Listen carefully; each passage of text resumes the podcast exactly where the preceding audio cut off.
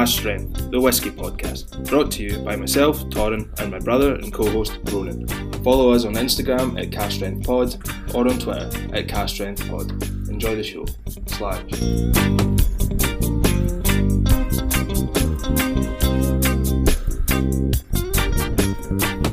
Yeah, so we're joined today by uh, Rob Arnold, Doctor Rob Arnold, uh, author of my favourite whiskey book, uh, The Terroir of Whiskey, a distiller's journey into the flavour of place.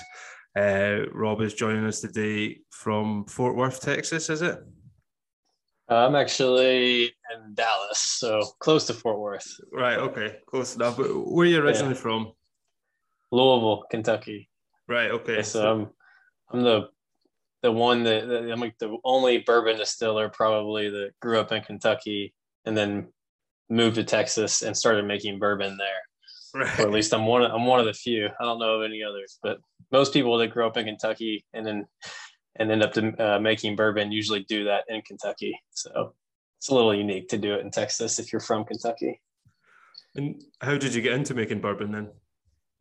Um, so I, I, grew up around the industry, uh, at least to an extent. My uncle, grandfather, great uncles were all in the bourbon industry.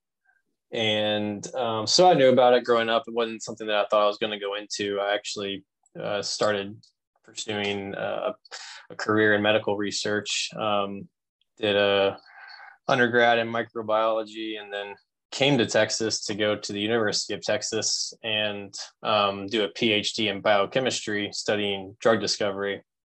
But during my research, um, I learned a lot of techniques around microbiology, around distillation, and um, the purpose was not to make whiskey, of course, but a lot of the same principles apply. And at the same time, I started making beer at home, and maybe at that point also started to distill some of that beer into whiskey. Um, maybe not. We'll never know. Yeah. But uh, I um, I don't know. At that point, man, I just got enamored by the craft and the just the intersection of science and creativity. And uh, I mean, you can call it art, you can call it whatever you want, but this really cool intersection of um, using science, but in a very creative way to create this product everyone would, you know, people drink and enjoy. And it, um, you know it's kind of a true the truest form of alchemy in a, in a certain way and, and that all of that tied to my family connections to the industry and learning stories as i started investigating what they had what they had done in the industry and it just felt like the right path and so i left uh, that first phd program early with the master's degree to join tx whiskey um, or the Firestone and Robertson Distillery, and our brand is TX Whiskey. Um, back in 2011 as the first employee. So it, um, you know, I I did that for 10 years. I, I recently resigned from TX Whiskey simply to pursue other other adventures in the industry and just kind of move on. Um, but um, it was an amazing experience. Along the way, I finally did pick up a PhD. Uh, this time, you know, the second time around, it was a a PhD in plant breeding, and uh, I used a lot of basically my research was all around whiskey terroir. So it's pretty fun project, pretty fun way to get a PhD. So it sounds like your PhD and your book uh, were interlinked somewhat.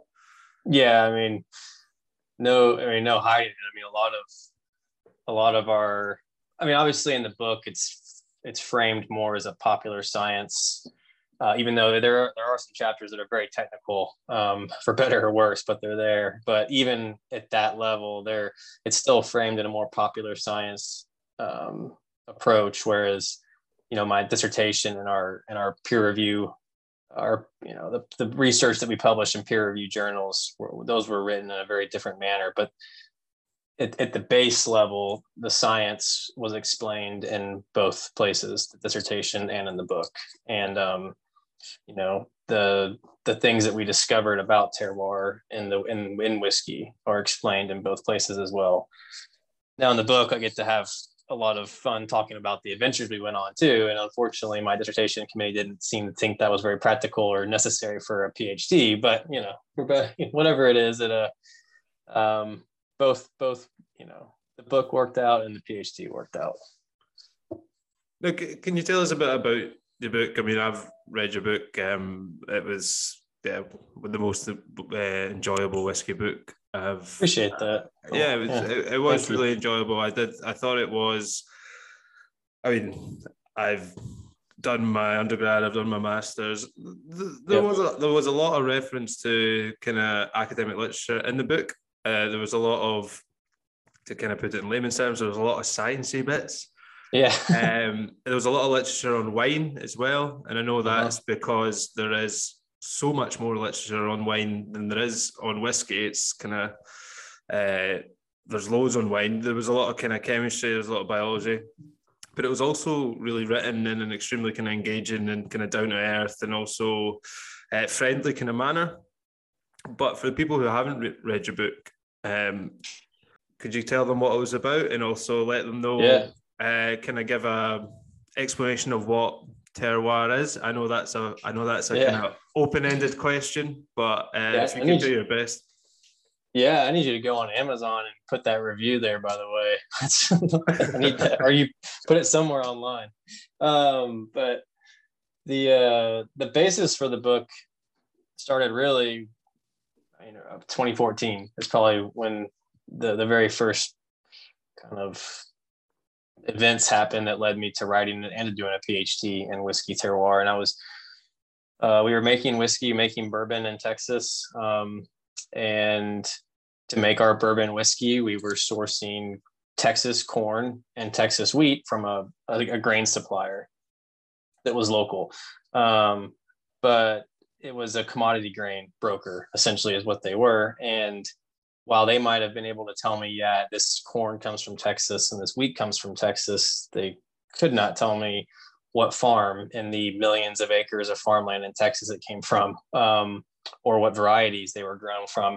And it's because there's no way to do that because it's commodity grain, and the whole nature of that system is uh, a buyer will purchase grain from dozens and hundreds of farms and blend it together so you have a commodified, consistent product that is uh, you know it's fungible and can be traded. And there's reasons why it works that way um, for certain markets it makes a lot of sense. But for whiskey it's about as polar opposite compared to how winemakers pursue grape selection as you can get. And so that as i understood more and more about how the grains we were sourcing came to us and the type of details we knew about them which were super shallow um, you know knowing that the test weight is this and the moisture level is this doesn't mean a damn thing about the flavor, right? Um, it's important for the commodity market. It's not important for whiskey in t- the context of flavor.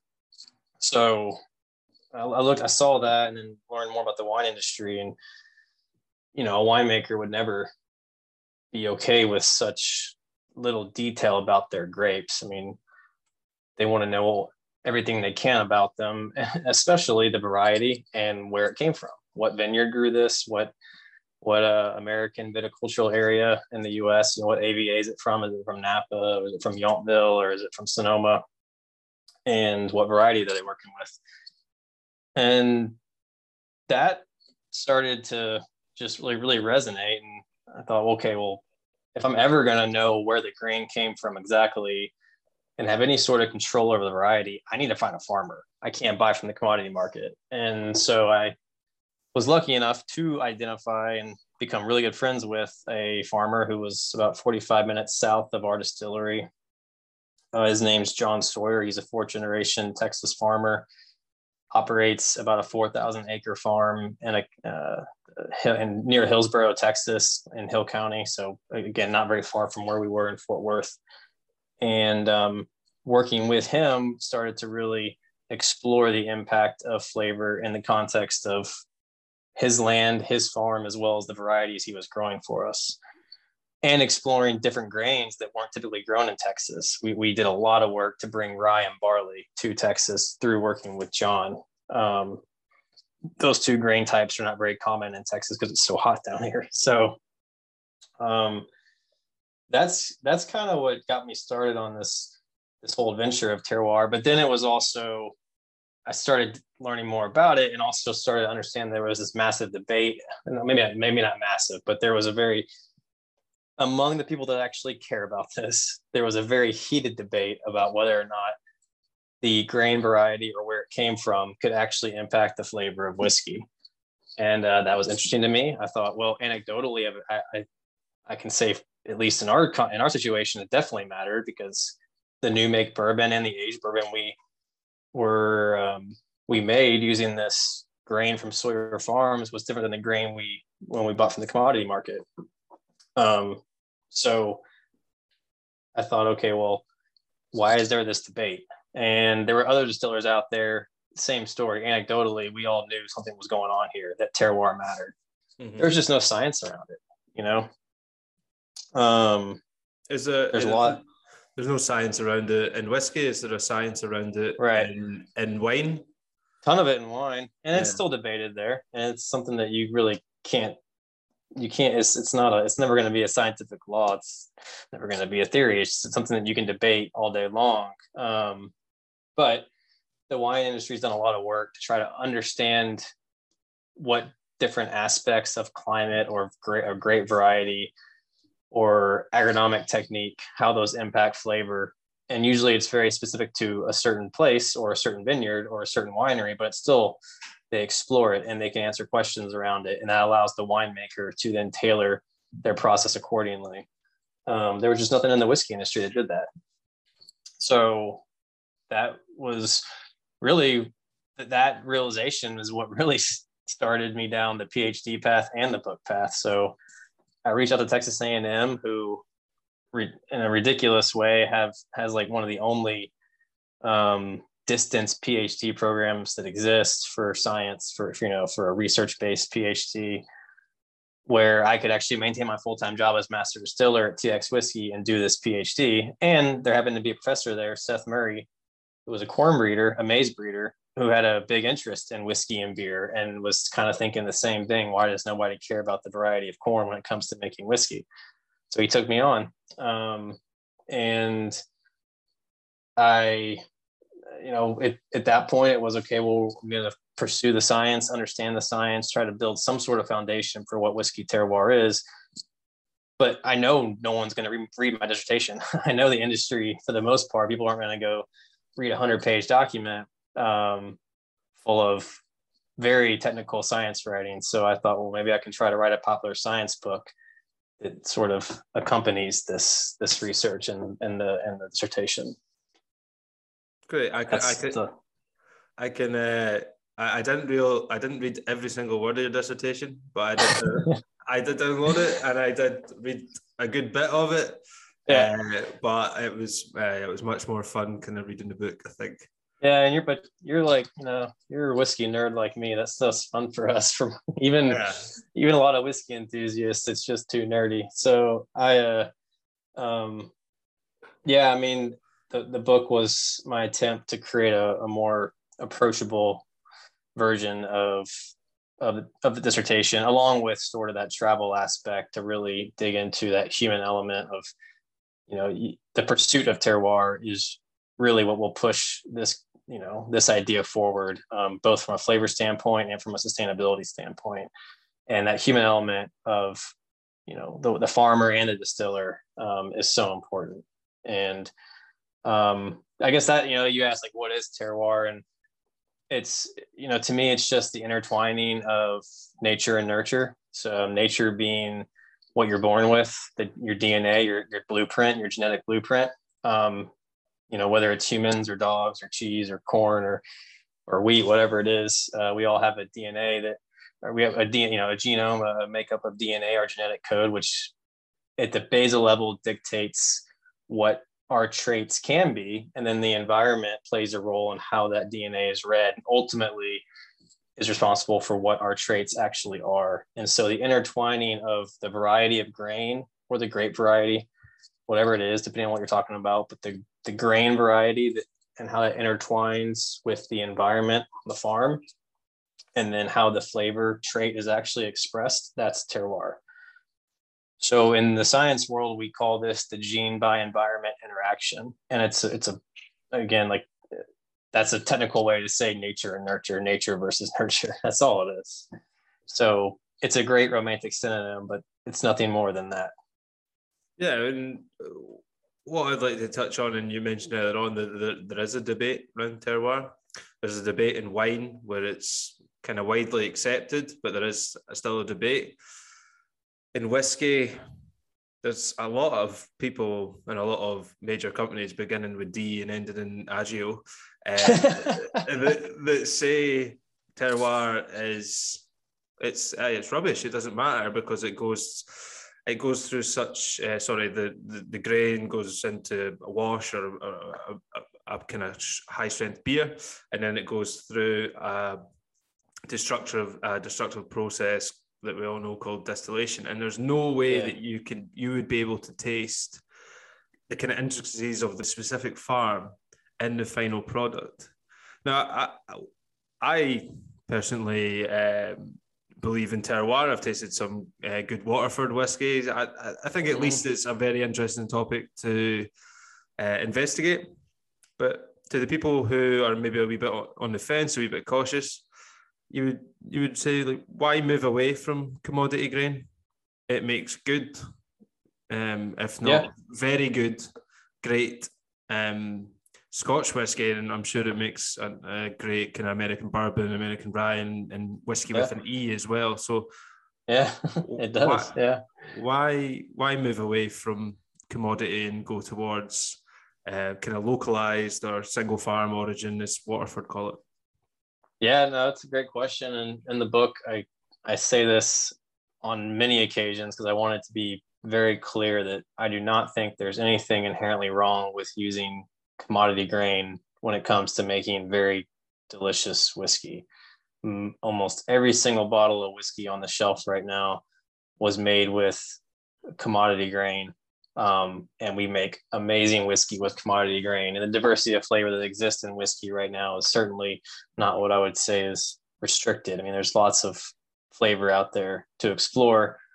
Um, that said, we don't know what we're missing. We don't know what we've lost through modern plant breeding and, and, uh, and industrial agriculture and commodity grain. It wasn't up until the late 1880s, um, early 1900s that we even had seed companies, much less large scale ones. Um, so everything up to that point was what we would call an heirloom grain today. And unlike modern varieties of grain that have been bred by the industry for one purpose, and that purpose is yield, heirloom grains were selected for many reasons and often for flavor. Um, commodity grain, modern grain varieties, flavor has not been a part of the breeding process uh, for over 100 years. And that's because the markets that buy the most commodity grain just simply don't care about flavor. The feed market, the fuel market, fuel ethanol, the white flour market, you know. So you have this, uh, and through uh, genetic drift at the type, you know, an aspect of um, of Darwinian evolution, we, we have a very narrow genetic base uh, in our modern varieties, and so even if the flavor is not duller compared to heirlooms, which it is. Um, it's also less diverse than what exists in heirlooms.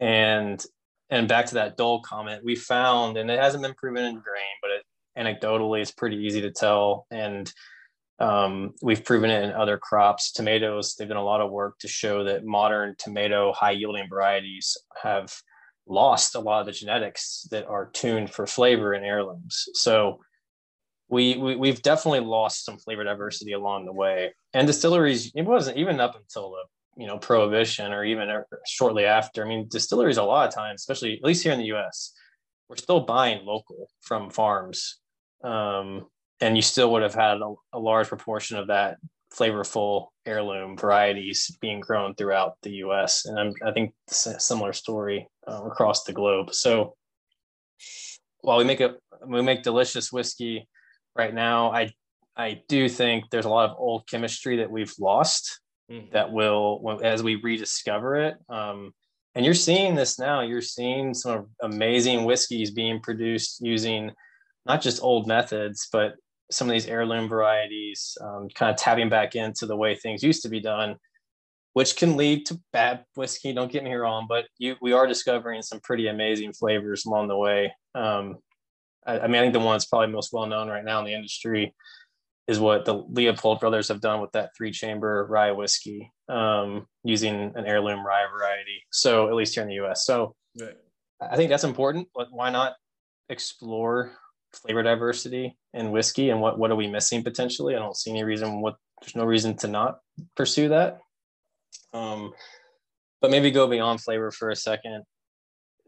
Commodity grain is almost always tied to a, an, a form of industrial agriculture that's just not sustainable. And as whiskey makers, as a as someone, you know, we don't buy a lot of grain in hindsight compared to the rest of the you know the rest of the grain buyers of the globe. I mean, in a lot of ways, uh, on the barley side, it's a little bit different because malting barley is the majority of of that species, and we obviously buy a lot of malting barley. But especially on the corn and wheat side, distillers like a drop in the bucket compared to what's being bought for fuel and feed and white flour. Um, but I'd argue there's nothing, there's no product that exists um, made from grain that's has a platform to the extent that whiskey and beer do. Um, nothing's more romantic. Nothing's more, um, you know, sought after. There's no, you know, we have sommeliers in the industry. I mean, there's, you know, you just you have this, this uh, very enthusiastic, passionate um, you know following around around beer and whiskey and um, a platform to talk about the fact that we should find ways to break away from the industrial agriculture model and embrace more sustainable approaches to farming um, and as long as we're using commodity grain um, you know it we have to look at it we have to i think at least take a, good hard look at ourselves and say, are we really doing the best we can to to facilitate that message? And I, I think that you know there's a marketing potential there. You know, you, you really tie yourself back to the farm and get to know the farmer and tell their story and how they cultivate their land and and and, and nurture their land and and how you're not tarnishing the soil and depleting topsoil or encouraging erosion. I think, I think there's a story there too, to where you can, you know, do the right thing for the environment, explore new and forgotten flavors, but at the same time, you have a marketing uh, angle to this that can sell bottles. So. Yeah, I think you're right, and I think uh, I don't know if in America you're aware, but in Glasgow right now we have COP26. Um, your president was just over visiting Joe Biden. He was staying just outside Edinburgh and he was visiting the conference in uh, Glasgow. And it's, yeah. a, it's a climate crisis conference yep. with the leaders of uh, countries around the world, really. Um, yeah. And it's, it's, um, it is a goal, and it, well, it's set by the SWA that Scotch whisky industry will be net zero by uh, I think it's 2040, which is 10 years ahead of uh, the UK goal 2050. It is a business, and it's almost like the easiest way to convince businesses to start being more environmentally friendly when it comes to uh, a growing aspect in the whiskey industry. It's maybe saying, you know, there's a marketing, there's a marketing mm-hmm. side to this, and you can really be maybe not the first, but you can be Mm, change a couple of things. You can be one of the first to be doing like these kind of well, you speak in your book about biodynamic farming, organic farming. Yeah, organic barley has been carried out. It was carried out, I think, by Springbank and Campbeltown first, where I come from Campbeltown, so I'll always refer everything back to Springbank whiskey. Yeah, uh, it's been tried by several other distilleries, and it's just never really hit off. It's maybe 10, 15, 20 years kind of ahead of ahead of schedule, really. Yeah. But uh, yeah, it's obviously something that growers and it's well, growers will grow what they need to satisfy buyers, I guess, won't they? Um, so it's yeah, it's a kind of industry change that's needed, especially in in Scotland, at least. Yeah, it's it's not up to, and I agree with you. It's it shouldn't fall to the grower. We should be no, because the, grower. I mean, growers. We, we need to re, yeah we need to reward them yeah. by paying them fairly. Yeah. To provide us a quality product that is sustainable. Well, it's not regenerative. Farmers, whether it be milk, which is what another commodity product, if you think about it, is uh, mm-hmm. milk and grain. They get paid bottom dollar. I mean, there's a joke in Scotland that you'll like you'll never see a farmer without a brand new car and all that. But yeah. they, they always plead poverty. That's what we say. But they do get paid like absolutely nothing. Like they get kind of squeezed, and it's usually by supermarkets or it will mm-hmm. be grain elevators, as you call them in America, is in, uh, or yeah. massive malt houses in in the UK. They will get squeezed until they're just getting paid like pennies on the pound, basically. Yeah. Um, to go back to go back to your book, uh, kind of one of the most fascinating, interesting parts of it for me was the propagating or the kind of isolating of the the yeast strain that you used yeah, yeah. for at uh, TX whiskey. Um, how, how, did you go about that? Uh, so luckily, my the first PhD that I dropped out of, um, a lot of my background was in microbiology for that degree, uh, especially in isolating marine bacteria from ocean sediment. And while that might sound nothing like whiskey yeast isolation, mi- microbes are microbes, and the techniques are pretty conserved across the different species and, and environmental, you know, homes. Um, and the techniques you would utilize in the lab to, to isolate them. Um, so I kind of had the background at least I thought I had enough of a background to do it. And then in my what my job interview when I was interviewing with Troy Robertson and Larry Firestone, the two proprietors for uh, for TX whiskey. They they they're you know they're like me. They're no longer with the company, but they you know the three of us were the original crew. And during my interview, um, they asked if I could isolate a wild yeast from somewhere in Texas because if you go to Kentucky, uh, this is actually a pretty distinct difference between Kentucky uh, and Tennessee and Scotland is that most of the people, most of the old, the heritage brands, most of the the old, the long-standing distilleries in Kentucky and Tennessee have proprietary yeast strains that their founders or somebody isolated uh, from, you know, from the environment somewhere near the distillery. Usually, um, a lot of times that was before Prohibition. Sometimes after Prohibition. Um, but uh, each one has their own unique strain, um, or at least a lot of them do. Which is, and, which is totally different from Scottish distillers who yeah. mostly use or historically used the same distiller's yeast. Every single yep. distillery used it, and yep. it was yeah, literally just for um, alcohol creation, basically. Yeah. Um, yeah, which um, and I think the industry is starting to shift some in Scotland because there is just so much diversity you can tap into based on your yeast strain. Um, so, uh, anyways, they asked me if I could, and I wanted the job, so I said sure. Um, and, and I spent like the first, yeah, classic job interview. Just, uh, yeah. can you do this? Yeah, of course. Yeah, fake it till you make it. So, um, I'm surprised you didn't have it on your CV already. That's where you yeah, yeah. but uh, so I spent about six months on this project, and the way it worked is I I went to a, a ranch 40 minutes or so from our distillery and took samples of nuts and fruits and seeds and soil samples and bark samples. Uh, Texas Christian University, TCU, gave me some lab space and uh, uh, took each one of those samples, uh, the nut, you know, nuts and fruits and seeds and all that, and put each sample into its own individual test tube that would essentially encourage the growth of alcohol tolerant yeast. And um, from there was able to um, isolate by transferring to agar plates after the initial growth in the liquid. You know, could I, I could see bubbles, I could see fermentation.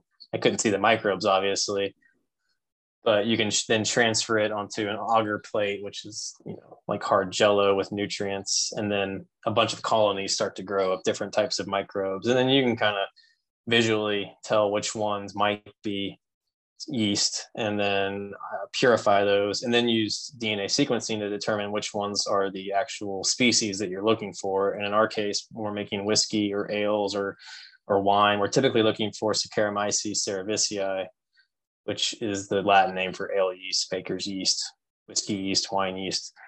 Um, and so from all that, we, we ended up with like a, a hundred different types of yeast that were purified on their own agar plates, but then we used DNA sequencing to narrow it down to about 10 that were actually Saccharomyces cerevisiae. And then we just did uh, around rounds of small scale fermentations and, and further selections and, and, distillations and eventually picked one based on its ability to thrive in a bourbon mash but also based on its uh, aromas both in the you know in the beer and in the new make um, and or the, the, the flavors that it produced in the beer and the new make and it happened to be that the one that we picked came from the pecan nut on the ranch and pecan's the state tree of Texas. So I always say it's like the biggest marketing bullshit story ever, but it's just the way it happens. Um, it wasn't like we went out searching for pecan yeast, uh, but it sure as hell wasn't like a bad, you know, it wasn't a bad coincidence or, um, but yeah, I mean, it, I think we were the, we don't, I think we were the first whiskey distillery, at least in the US to isolate and utilize a wild yeast to make whiskey since Jim Beam did it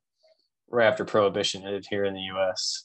Um, and it's a very unique strain. It gives TX bourbon, and the, the TX hasn't released this yet, but they have a straight rye coming out.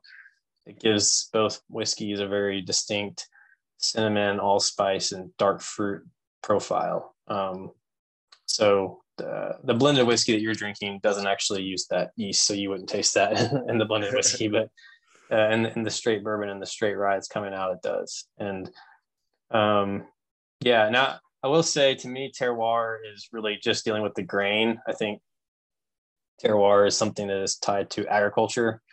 It's a phenomenon that occurs on the farm, and then you can you can pursue and express the flavors from terroir in your whiskey based on the grains that you use.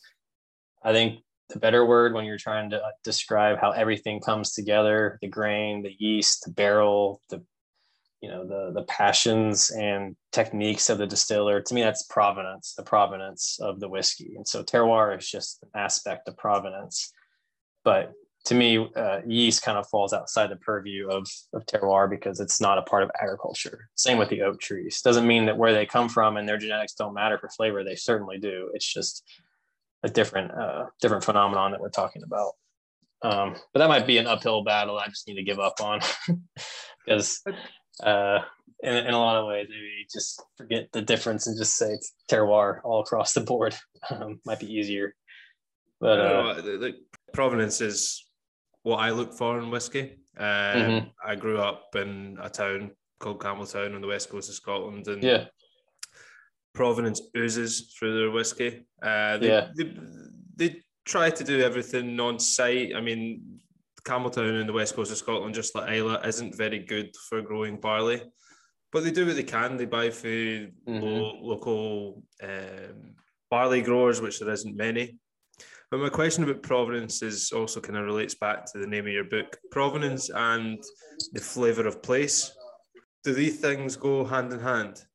Uh, and something I've seen, but I kind of also want to have your thoughts on it is we've seen kind of mass production whiskey. There's still mass production whiskey, of course.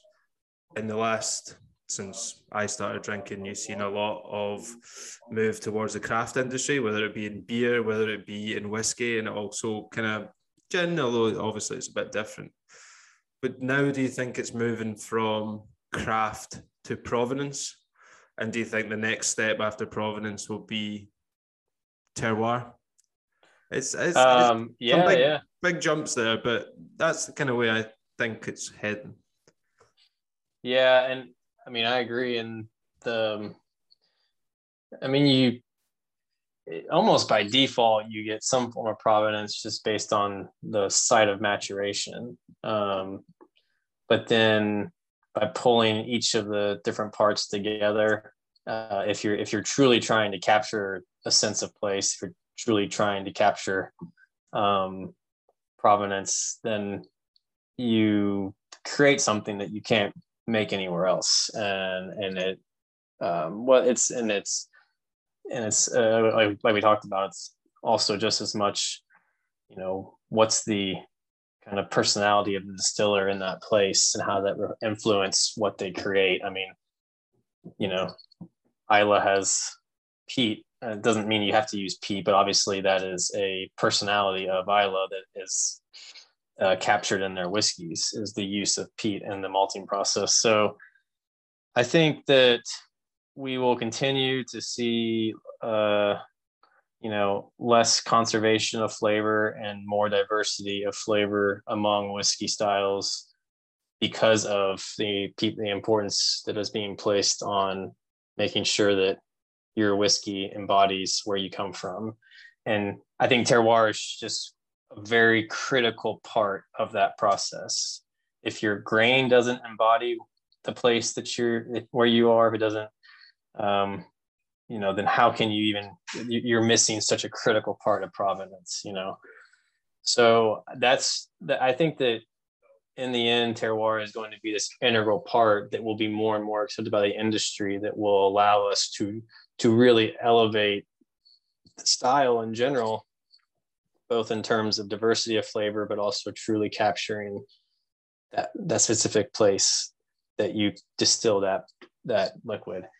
And I think the wine industry has done a great job with this. And um, it doesn't mean that the whiskey or that the wine produced in Napa is better than the one produced in Sonoma or better than the one produced in Bordeaux or wherever. It just means that you can't find it anywhere else.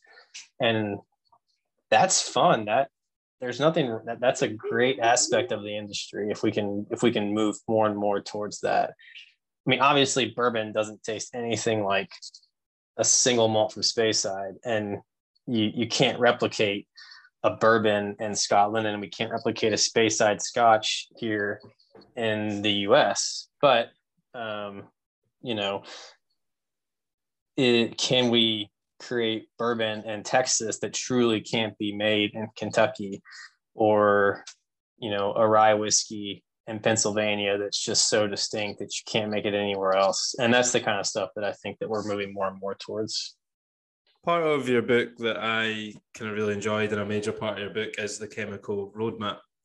Um, mm-hmm. What I kind of found really interesting about that is how many different flavor compounds are the exact same.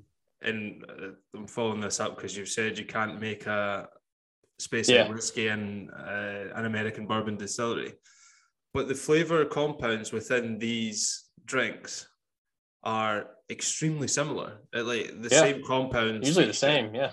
Yeah, yeah. They're the same. What is the subtle differences? Is it just different levels of the compounds, or is it? Yeah. Why are they so similar, but yet again so different?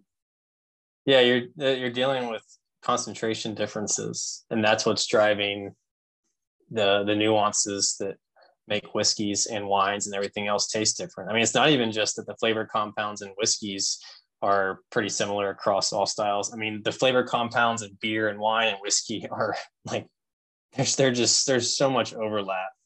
Um, a part of that is because we all use the same yeast or a very close derivative of that, and um, they all produce very similar byproducts. Um, and the ones that are most important for flavor are typically produced across all three styles: wine, whiskey, and beer. So um, that's one reason is the fact that we all have the same yeast more or less um, at a very high level.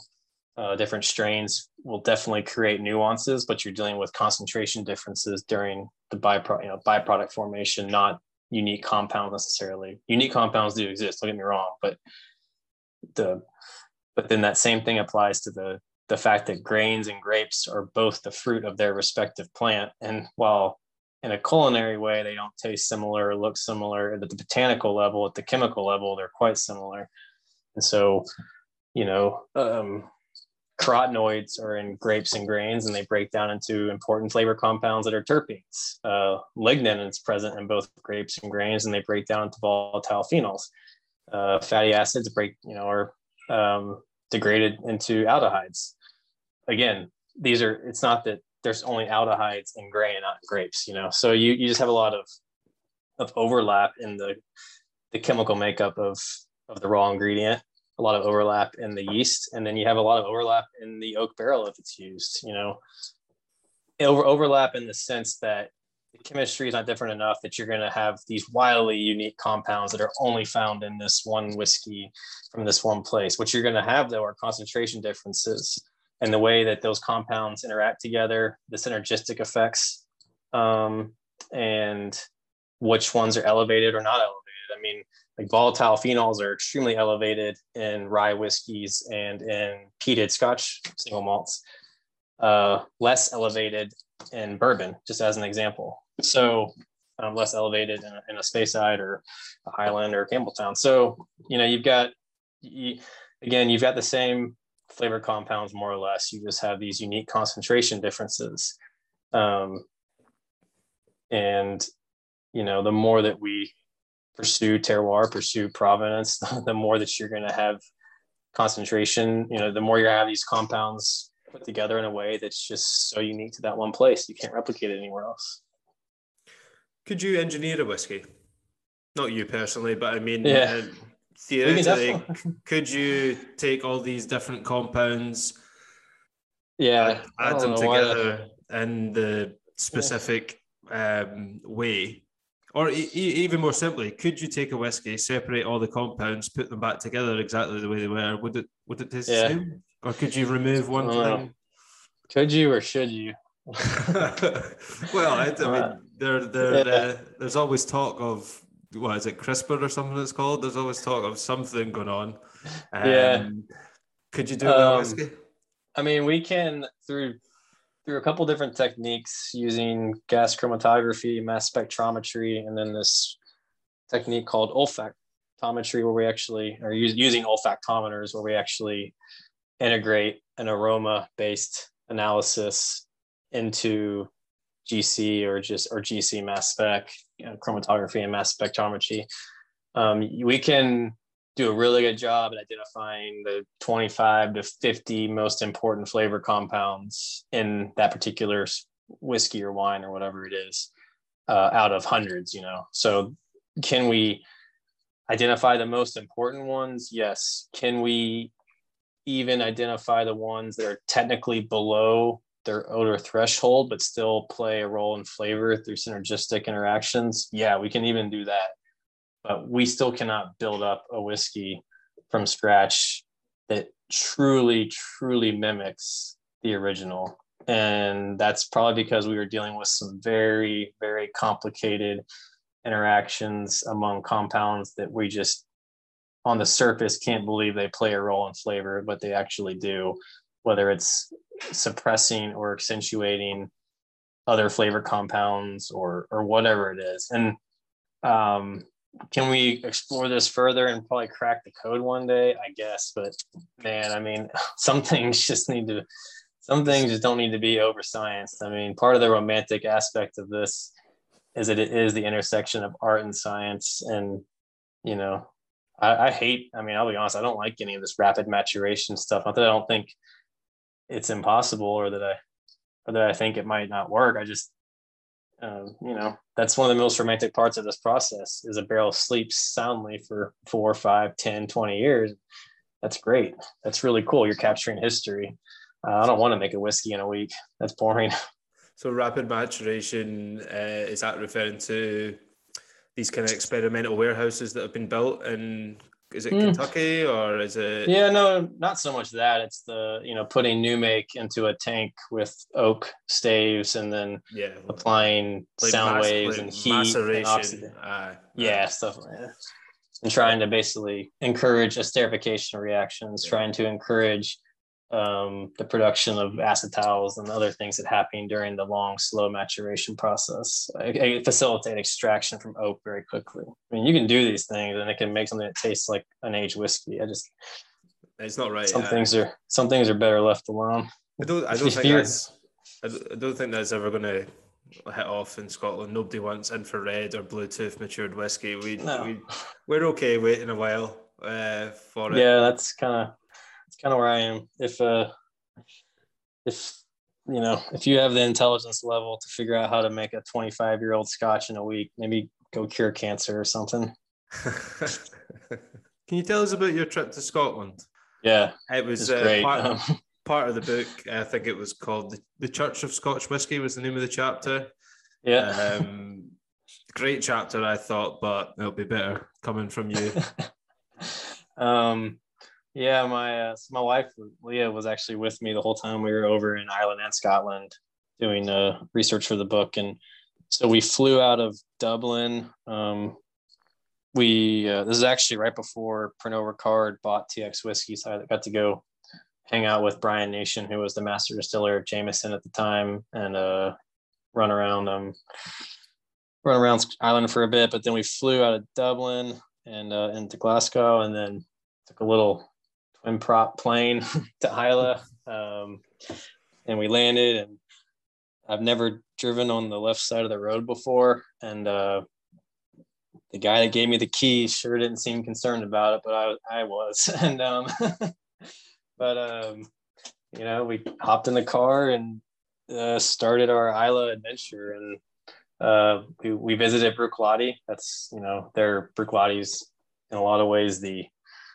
kind of the original terroir centric whiskey maker, at least in you know in modern times, or at least in the 20th, 21st century. Uh, or they're one of the you know there's there's others, but they were surely one of the bigger ones to champion the idea. And um, they put us up in one of their houses, and we got to spend a couple days with the team. You know, seeing the distillery, obviously, but more importantly, visiting their farmers. Andrew Jones is one of their kind of pioneering farmers on Islay who's finding ways to grow barley there, both spring and winter barley. When people told him he was crazy, um, and you know the first the first field that we stopped at was a field of rye it wasn't even barley you know that's right. andrew was growing a field of rye for some of their experimental products so i mean i got to see kind of the pursuit of terroir in fullest form um, and i saw it in other places too. I saw it in ireland and in new york and kentucky and texas where i visited other distilleries. But yeah just to see all of that on this island was uh, you know, special, special. And then, you know, when, I, when, we, when we were there, you know, the reason I named the chapter that is because a lot like when I, I feel the same Kentucky when I'm especially driving through the bluegrass where the horse country and bourbon country kind of meets, but there's just this, this reverence for bourbon. Um, and I felt the same thing on Islay. There's, it's just, I mean, you know, I'm sure the locals joke about it they go drink Corona over, you know, peated Scotch and stuff like that. I mean, we do the same thing in Kentucky. We're like, yeah, yeah, 15 year old bourbon, whatever, it's great. But you know, you can tell people are very proud of the fact that they're known for something to the extent that they are. Um, people travel from all over the world to go visit this island and explore these amazing distilleries, and you just kind of get that's just the island just you, you, can sense it throughout the entire island that you just whiskey is held in a certain regard there. And um, and they truly care about where it comes from and the people that make it. I uh i thought that was awesome. Um you know we uh we you know jim mcewan you know the, the distiller that mark reynier brought in to revive Bruichladdich, uh we were just like sitting lee and i were just sitting at a bar and his first cousin was you know ran the bar and owned it at, one of the oldest bars in Scotland or I, I forget what I, I forget the details but anyway she was like yeah go walk back and you'll see a picture of Jim and you know Jim's and my grandfather who was a a, a maltster at um, Bowmore I think is where he was. So you know it's just small world stuff connections and just that whole the whole importance of the, you know the fact that while terroir is certainly about the grain variety. It's certainly about where that grain is grown. Uh, so much more about it is the farmer that grows it and the distiller that turns it into whiskey. And, and if they're not on board with the idea of pursuing something that's truly local, it's it's never going to happen. So, so um, funnily enough, and this isn't just for podcast uh, uh, made up lies basically. But I was in that same bar, the Port Askaig yeah. Hotel. Oh, yeah. It's the port the port bar, and I think it's the yeah. it's like the oldest license in Islay or something like that. Yeah, and uh, we'd we'd actually had some food. It was me and two pals, and we'd had some food. And then I walked around the corner. I looked to my right, and there was Jim McEwan sitting there. No way. This was literally only two, two, three weeks ago, and I kind of went like, what? Oh wow! and That's I'd awesome. we'd had drinks at dinner, and I was like, you're you're you're, you're jumping good. and he was. Yeah. And he was lovely, and the lady you spoke to, her name's Marion, and I spoke to her Marion, as well. Yeah. And we just yeah. had an amazing conversation. Yeah. Um, and I was, as I was, I mean, I read your book back in January or February. I'm not. It, it came out kind of at the start of the year. I'd kind of forgot that bit, but as I was preparing for the interview, I was like, right, I'll read that. I was like, I just spoke Oh, to that lady two yeah, weeks ago, uh, which is she, and she's very proud of her cousin Jim McEwan, and Yeah. Jim, Jim McEwan is. That's the first time I met him. I'm not going to pretend we're best pals. I mean, uh, I'm, I'm I would, he probably wouldn't recognize me if he'd seen me in the street, but he was a lovely guy, and I think that is also what Islay whiskey's about. They've Yeah. made such great whiskey, and now the locals, the distillers, the distillery managers, they've all had a great uh, employment, or even kind of filtering off that, they've had great kind of they maybe own guest houses or cafes Right. or whatever. Yeah. So Islay is so accommodating to whiskey enthusiasts, or you were over for kind of work purposes, but you were also probably very excited to try the whiskey and visit Oh, yeah. distilleries and Very stuff. much. Yeah. Um, so it's kind of just like the perfect place to to come to and try whiskey and visit all these amazing distilleries. Um, and yeah, that was a perfect place to kind of end the the journey. And it is the well, there's uh, the, the the the last chapter and the conclusion are both based in on Islay, and yeah, it was just um a special place, and um that's crazy. We're in that same bar and with uh were, were there dog they had two dogs when I was there. Like There- uh there was no dogs. There was no, No. dogs. No, but it's like the was- husband and husband and wife. Mary yeah, I and was, yeah, yeah. they're, they're two um they had two dogs sitting around the bar when we were there but yeah we uh and that was just random we just pulled off because it started raining and like i hadn't crashed on you know yet luckily and it was still unsteady you know very rocky ground for me to drive on the left side of the road Yeah. I'm we're pulling off i'm not driving in the rain on Uh, i can't call it the wrong side of the road because it's not the wrong side it's just not it's just the wrong side for me so Aye, aye. yeah But, but, I mean, uh, on, it just they're- random on Islay, they're very conscientious drivers, and everybody waves at you, and you're you. You need to watch out for a deer on the road, or you need to watch Yeah. out for, especially down near the airport, there might be sheep on the road. That's that's like you slow right down because somehow there's like a herd of sheep just crossing the road, and you've just you've just got to wait on it. It's um, yeah it's Islay time. That's what I call it. Yeah, exactly. Yeah, I wouldn't have I wouldn't have attempted driving in like Edinburgh or Glasgow, but Oh no, gave it a shot in Islay. So Edinburgh, Edinburgh and Glasgow are just um yeah, just a maze of one-way streets that are very poorly signed. So when you drive down them, you get like um, a fixed penalty fine. Like you drove down this bus lane, but you're like, if you put a sign up that's four inch by four inch, and I'm driving a car, how how am I ever going to see this sign? The, yeah. is, they're money making schemes in Glasgow and Edinburgh, but they're, they're easy enough to get about, especially Edinburgh. You've got an, an amazing kind of bus Yeah. service. I don't know if you don't know if you took advantage of that, but it's pretty pretty small as well, Edinburgh.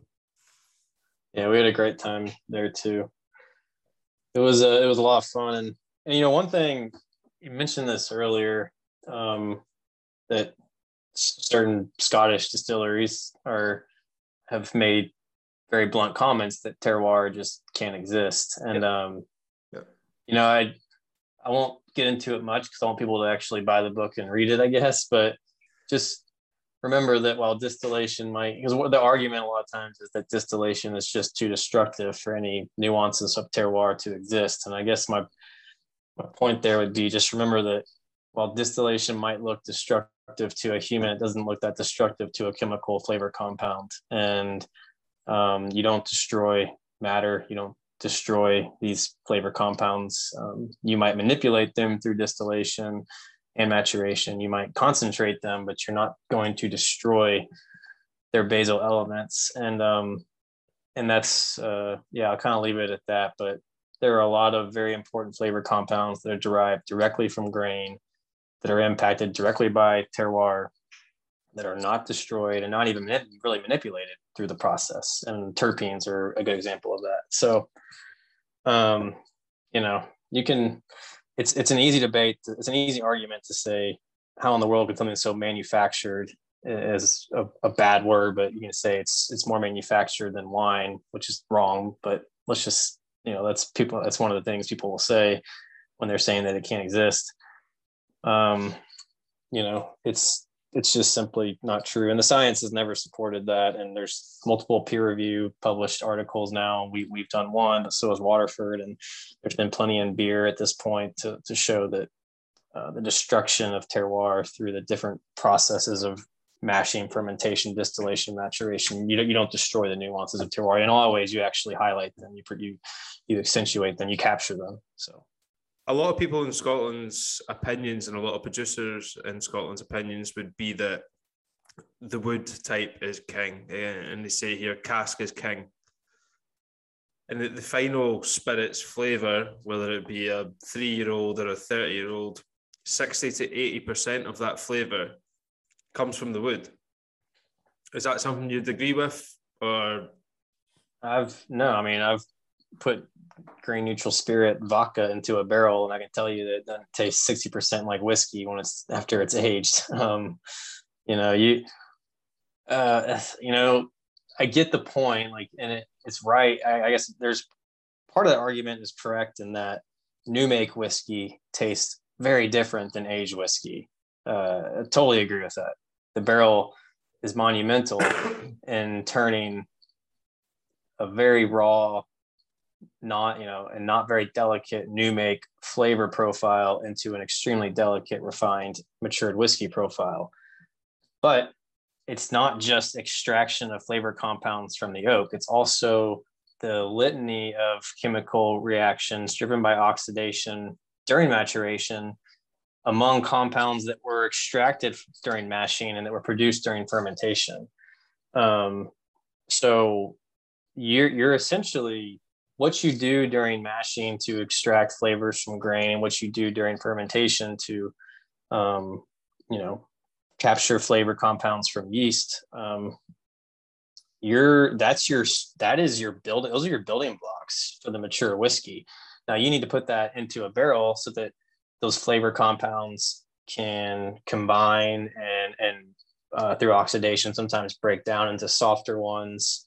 Um, you uh, want some of those to uh, when they come together to create beautiful flavors. You know, esterification reactions where you have kind of harsher fatty acids and, and alcohols come together to create these really amazing fruity esters you know you want those things to happen but at the same time you need to create those starting components from mashing and fermentation um, sometimes those starting components just stay as they are throughout maturation like with terpenes and sometimes they're very important precursors to other flavor compounds. But the point is you know it's there's no such thing as this one's more important than that one. It's it's all one big flavor tapestry. You pull one thread you're going to shift the entire thing. So you just it it's it sounds good just like it sounds good to say that a quarter of the flavors from the grain a quarter from the yeast and 50% from the barrel. I've said that plenty of times. So um it sounds good it's easy it's a good way for like you know it's kind of a good way to explain to the someone new to the to the spirit what where flavor comes from but they're all just kind of made up numbers that don't mean anything. And in the end, I don't think there is a way to put a percentage to each style. I mean, I guess you could go through like isotope labeling and, and track things and even reactions that occur in, during maturation, understand where they came from. And actually, Seagram's did a lot of that work back decades ago. But um, at the at the same time, trying to put percentages to it is kind of a, a to me, it's a it's an effort that you're never going to really come to a conclusion. Yeah, I think in terms of what my thought process around it is that yeah, wood type. It, it probably does have the biggest effect. I mean, nice to work for an independent bottler, and potentially you could turn bad new make into reasonably all right whiskey if you mm-hmm. just like put it in yeah. very very good barrels. So yeah, it has a big flavour. I don't agree with this 60 to 80%, but you can't really put a percentage on it because it will vary between barrel to barrel, it'll vary between yeah. new make to new make. You then go to the distillation process. Yeah, obviously has a massive effect, but as you say, you don't create any new matter in the stills. You just Yeah. what I what I like to call it is you refine it, you you Mm. shape it. Um, it was only more recently it's looking into a mash tun with a mashman uh, named John. We were watching the grain uh, come into the mash tun, obviously mixing with the the the water um, as it was coming in, and he turned round to me and said in the most kind of broad Scottish accent, "Poetry in motion, Boyle. Poetry in motion." and, I, and I just thought that that That's is- awesome. This is where the magic happens. This is the yeah. the. I mean, you've got the malting floor, but ah, I'm not that interested in that. But you've got the magic happens when that temperature controlled water hits your Yeah. po- post milled grain, your grist, and it, it hits the mash tun floor. And that's if you don't get that right, you'll not get anything else right. And if you muck that up, you don't get your end product. It doesn't matter if you distill the exact same way as you did before, or you put it in the best cask. Yeah, you can mask it with the casks, but you don't have that poetry in motion as it coming into the mash tun. Um, Oh, I love that. Yeah, yeah. that's great. you can use that if you want, but it, Yeah, I think I was- will. was- it was, it was. I was looking at him and I was like, "You don't realize I've just heard something from you that I'm going to copy uh, for the rest of my career." For the rest of my life. Yeah. yeah, Yeah, no, was- But isn't it? It's the, it's true. I mean, it is true. Like you were saying. I mean, you, you really can't. If you screw up any part of the process, you're hard pressed to find a good product on the end of it all. You know, you've you've got to have everything dialed in from your ingredients to your process. And you can't if you if you try to kind of skimp on one, you know, it's gonna it's gonna have effects, and it's hard to make up for that somewhere else. So I, I do agree with you. I mean, the cask is probably where you can have some of the biggest influence um, if you're if that's your goal with the cask. Uh, it can also play little, and you know, smaller influence. You know, that it is about to what the distiller is trying to accomplish. If they're very adamant about expressing differences in flavor due to grain varieties or farms, um, you can accomplish that. You just maybe your barrel program is gonna not be so aggressive to, um, you know, to potentially negate some of those effects because yeah, there is the there is this. You can definitely cover up stuff. I don't want to pretend that you know you can't potentially um, push a a flavor compound kind of to the background by by throwing a bunch of other ones on top of it. That's very possible. So poetry in motion. I like it. definitely. Uh, is there any Scottish distilleries or Scottish distillers, more specifically, that you've took inspiration from, or um, yeah, you've maybe stolen an idea from or two? Um, Well, I mean, I uh, well, I mean, terroir from Bruichladdich. I mean, yeah, I, I, apart brought- from I brought- apart from the, the big one, Yeah. with, uh, I mean, I brought, I definitely brought Terroir to TX and looked a lot at Bruichladdich and others for inspiration for that. Um, I mean, I've always looked up a lot to, I- I've only met him once, but Dr. Bill Lumsden at Glenmorangie, and a lot has to do with, you know, I've always just kind of gravitated towards wanting to learn from those distillers that have, um, you know, the thorough science backgrounds, because that's kind of the, the cloth that I was, I was cut from that cloth, you know. Um, so uh, just and the barrel finishing, you know, pioneering work that was done at Glenmorangie, um, you know, for sure brought that some, or at least tried to tie some of that back to what we were doing at TX and are still doing. We've got not we anymore, but TX has a, a great barrel finish program. They've done sherry, port, and cognac finishes so far, and there's plenty others on the horizon. They're now Ali, Ali Ochoa, or uh, TX's master blender, and Evan Brewer, TX's new master distiller, are leading the efforts there. So, um, yeah, I've always, but you know, Dr. Jim Swan, uh, you know, the late Dr. Jim Swan, I, I never met him, but kind of the same deal there. I just, I'm not sure anything specific that I was able to, you know, because I just never got to know him very well, but I, I just the fact that there were people bringing a level of scientific expertise to the craft and elevating the style you know in general that just that idea in general i always have um, i've tried to, to do what i can to to follow that same path that these other people have already kind of paved for us. Any Scotch whiskey in particular you're sipping on at the moment? I don't want to ask hard, you. hard bag, actually. Yeah. yeah, I went and bought a bottle the other day. I'm like, I'm not really a, a bottle collector, you know, and like my my bottles don't last very long because I don't. I usually like, I don't have like 100 bottles in my cabinet. I'll like, I might have a couple on hand at a time, and then I just kind of drink through them, and then I run out of whiskey, and I go buy a few other ones, and I don't really keep, you know, I'm trying to get a collection going, but it, always seems to to be that I'll just kind of stick with the ones I have, and then I don't get bored with them until they're gone. I go buy something else. So right now I'm on Ardbeg, yeah, and I've got a bottle of Aberlour too. Right. Actually going back and forth.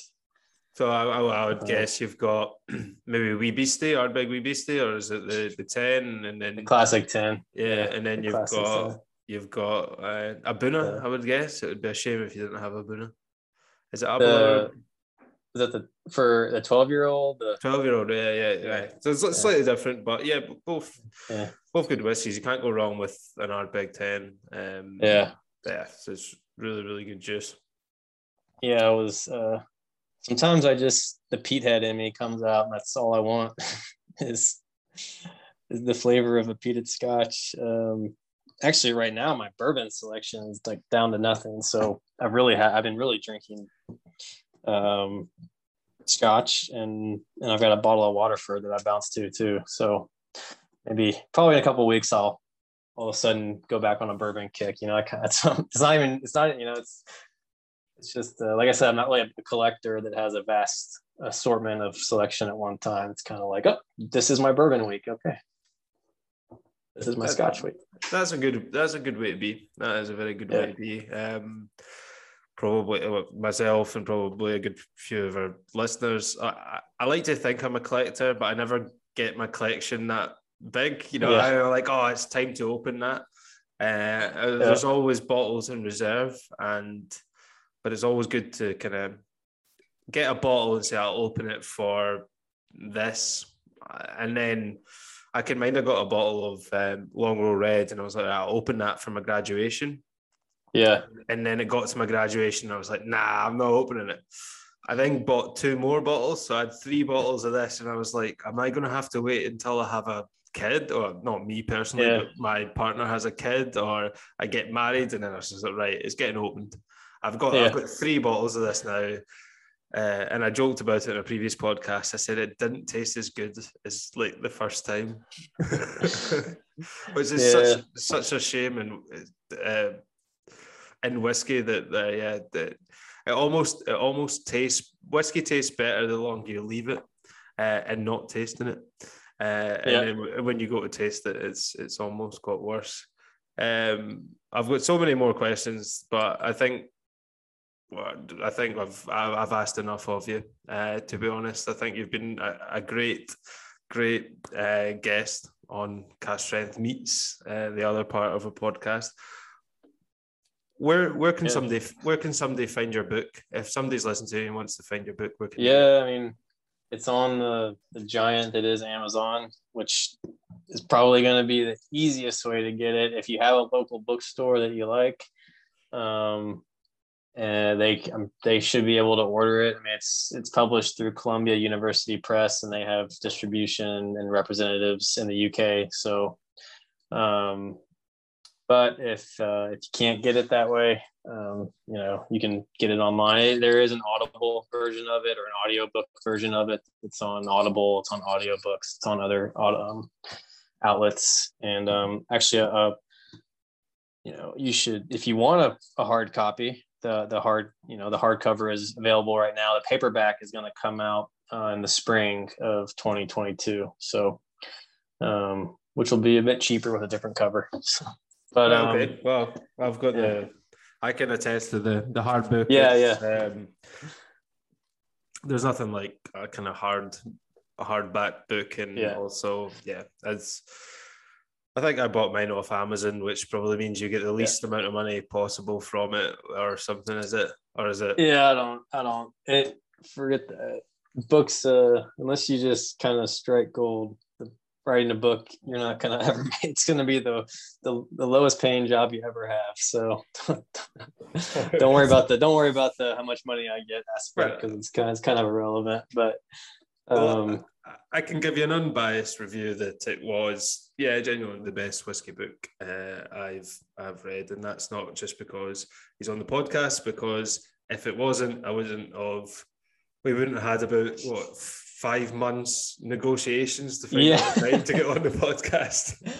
Yeah, well, I appreciate it. Um, no, it, was, it was fun to write, and um, yeah, sorry this took so long, but I'm glad we finally got to to, to do it. I mean, I I like talking about this subject, and you equally have a lot of passion about it, so it's fun to, you know, the average person doesn't uh doesn't like to dig into this stuff that much, so it's fun to actually get to do it. What's next for uh, yourself? What's next for Rob Arnold? I um I've got you know from leaving Pernod Ricard TX whiskey, uh, I've got to take a you know cool off period.